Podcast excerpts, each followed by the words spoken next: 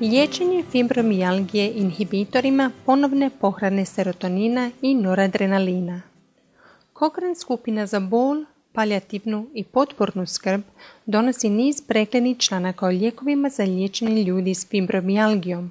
Jedan od njih, objavljen u ožujku 2018. ispituje učinke skupine antidepresiva nazvanih inhibitori ponovne pohrane serotonina i noradrenalina.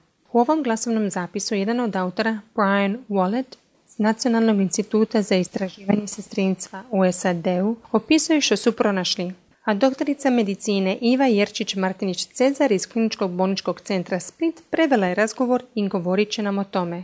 Fibromijalgija je često stanje boli i umora čije podrijetlo ne razumijemo. Pojedinim se bolesnicima daju antidepresivi, a u SAD-u su za tu primjenu od Američke agencije za hranu i lijekove odobreni inhibitori ponovne pohrane serotonina i noradrenalina, duloksetin i milnacipran. Međutim, u Europi ti isti lijekovi nisu odobreni za liječenje fibromijalgije od istoznačnice Europske agencije za lijekove.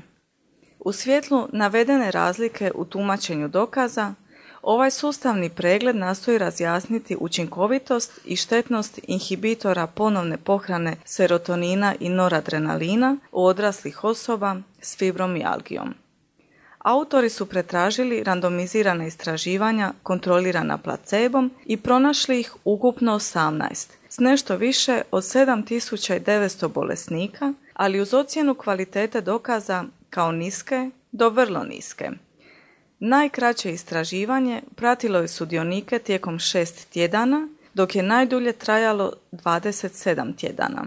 Dnevne doze duloksetina bile su u rasponu između 30 i 120 mg, dok su se doze milnaciprana kretale između 100 i 200 mg.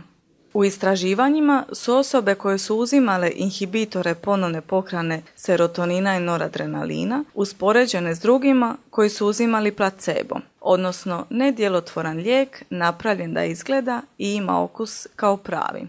Autori nisu pronašli razliku između osoba koje su uzimale inhibitore ponovne pohrane serotonina i noradrenalina ili placebo u postizanju klinički važnog poboljšanja ublažavanja boli u postotku od 50% ili više. Bolesnici koji su uzimali inhibitore ponovne pohrane serotonina i noradrenalina pokazali su češće od onih koji su uzimali placebo da je sveukupni dojam o njihovom zdravlju mnogo ili vrlo mnogo poboljšan te da im je bol ublažena 30% ili više.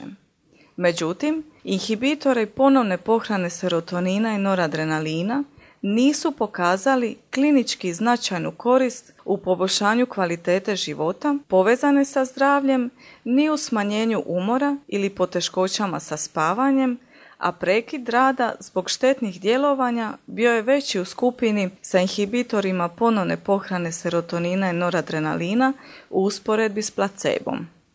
U prosjeku su moguće prednosti inhibitora ponovne pohrane serotonina i noradrenalina u fibromijalgiji nadjačale njihovu moguću štetnost, iako Manjina bolesnika s fibromijalgijom doživljava značajno ublažavanje znakova bolesti bez klinički važnih štetnih događaja s duloksetinom ili milnacipranom. Ukoliko želite pročitati više o različitim učincima duloksetina, milnaciprana i desvenlafaksina na znakove fibromijalgije ili pogledati detaljnije susadni pregled u cijelini, možete ga pronaći na mrežnim stranicama Cochrane knjižnice pisivanjem SNRI za fibromijalgiju u tražilicu.